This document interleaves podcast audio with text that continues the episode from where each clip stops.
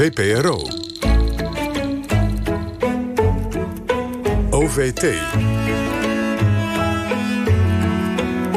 Over de onvoltooid verleden tijd. Met Paul van der Gaag en Jos Palm. Welkom bij OVT Uur 2 met straks in het spoor terug... het verhaal van het Belgische grensplaatje Doel... dat bijna verdwenen was, maar nu toch misschien blijft bestaan. Maar eerst een nieuwtje over het spijkerschrift. De ontcijfering van hieroglyphen beleefde een doorbraak toen begin 19e eeuw de steen van Rosetta ontdekt werd.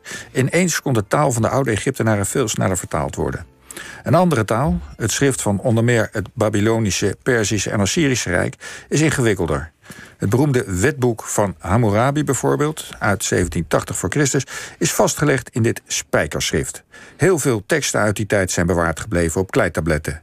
Het is zo'n hoeveelheid informatie dat dit voor onderzoekers nauwelijks te behappen is. Ja, tot afgelopen week, want Israëlische onderzoekers kwamen met een digitale tool om die teksten makkelijker en sneller te lezen en te ontcijferen. En de vraag is natuurlijk, betekent dit een doorbraak in de onderzoekswereld? En te gast bij ons is Caroline Waarzeggers, dus we krijgen nu alle, nou geen flauwe grapjes, hoogleraar Assyriologie aan de Universiteit van Leiden. En zij houdt zich bezig met de studie van het spijkerschrift. Uh, Caroline, welkom, goedemorgen. Heel even, het spijkerschrift, dat leg even uit, wat is dat ook weer eens precies? Ja, het spijkerschrift is um, het oudste schrift ter wereld, samen met het Egyptisch. Mm -hmm. Het is al 5000 jaar geleden uh, uitgevonden door de Sumeriërs in het gebied dat nu in het zuiden ligt van Irak. Uh, ons bekend als het uh, twee-stromenland, Mesopotamië, het gebied tussen de rivieren Eufraat en Tigris. Hangende tuinen van Babylon en zo. Ja? Precies, ja. ja, dat is die regio. Ja. En uh, nadat de Sumeriërs het hadden ontwikkeld, hebben um, heel wat andere volkeren het spijkerschrift overgenomen voor hun eigen taal en het dan ook weer aangepast. Ja, ja het is een soort alfabet. Of hoe ja, moet het ik is geen alfabetisch schriftsysteem. Um, het werkt iets anders. Het is een gemengd logografisch syllabisch schrift. En dat wil zeggen dat een teken soms kan staan voor een geheel woord of concept, maar het kan soms ook slechts een onderdeel zijn van een groter woord en dan staat het bijvoorbeeld voor een klinker of een letter. Ja, ja meer zoals het Chinees bijvoorbeeld. Ja, precies. Ja, ja. En waarom heet het eigenlijk spijkerschrift? Omdat um, de, de tekentjes lijken op een spijker. Het heeft het kopje van een spijker en, en dan ook een, een ja. langer uh, pootje eraan. En dat lijkt op een spijker. Trouwens, zelfs de Mesopotamiërs die vonden ook dat het op een spijker leek. Juist. Dus... Nu, nu zijn er heel veel zijn er eigenlijk veel kleitabletten bewaard? Ja, bijzonder veel. Ja, klei bewaart natuurlijk heel goed.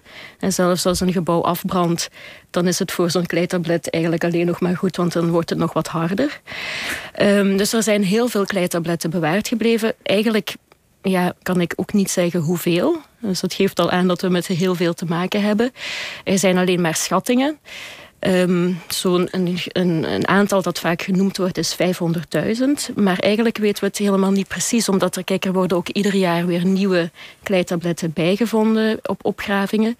En we weten ook dat um, deze regio sinds drie decennia al in een grote erfgoedcrisis zit. Waardoor ook heel veel kleitabletten via mm -hmm. roofopgravingen op de illegale markt zijn verdwenen. Dus om hoeveel teksten het nu precies gaat, dat maar, kan ik maar niet zeggen. Moeten we ons voorstellen dat er magazijnen vol liggen te wachten op ontcijfering? Ja, precies. Ja. Want van die enorme aantallen is maar een heel klein percentage uh, gepubliceerd. Um, dus er is nog gewoon heel veel werk aan de winkel. Het is eigenlijk een open corpus waarin je nog heel veel ontdekkingen kan doen. Ja.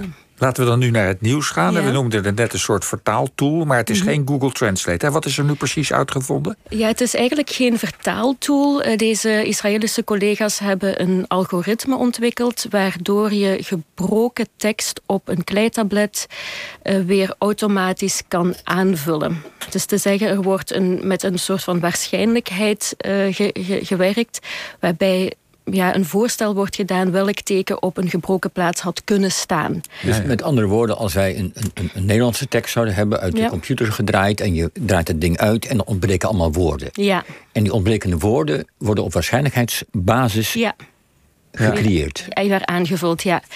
En daarbij gaat het... Uh, kijk, het is een, een, een systeem dat nu, denk ik... Of ja, staat zeker nog in zijn kinderschoenen. Het heeft wel potentie voor de toekomst.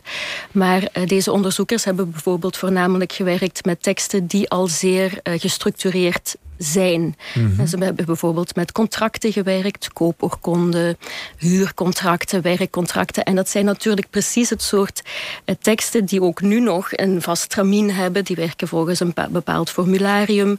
En het zijn dus juist die voorspelbare aspecten van die teksten die de computer ja, zichzelf heeft aangeleerd om te voorspellen. het zijn dus eigenlijk boekhoudkundige teksten waar we het eigenlijk dan vooral over hebben. Ja. Ehm, maar stel je nou voor dat zoiets als de beroemde wetboeken van Hammurabi, waar over wat genoemd is als de eerste op, ik wou papier zeggen, maar in steen gebeitelde uh, oefening in zoiets beschrijven als mensenrechten. Uh, waar je over kunt discussiëren of dat zo is, maar dat laten we het even buiten beschouwing mhm. laten. Uh, dat soort teksten. Want wat maakt, wat maakt deze teksten interessant? Want daarvan zeg je, oké, dat is een interessante tekst, maar boekhoudkunde, ja.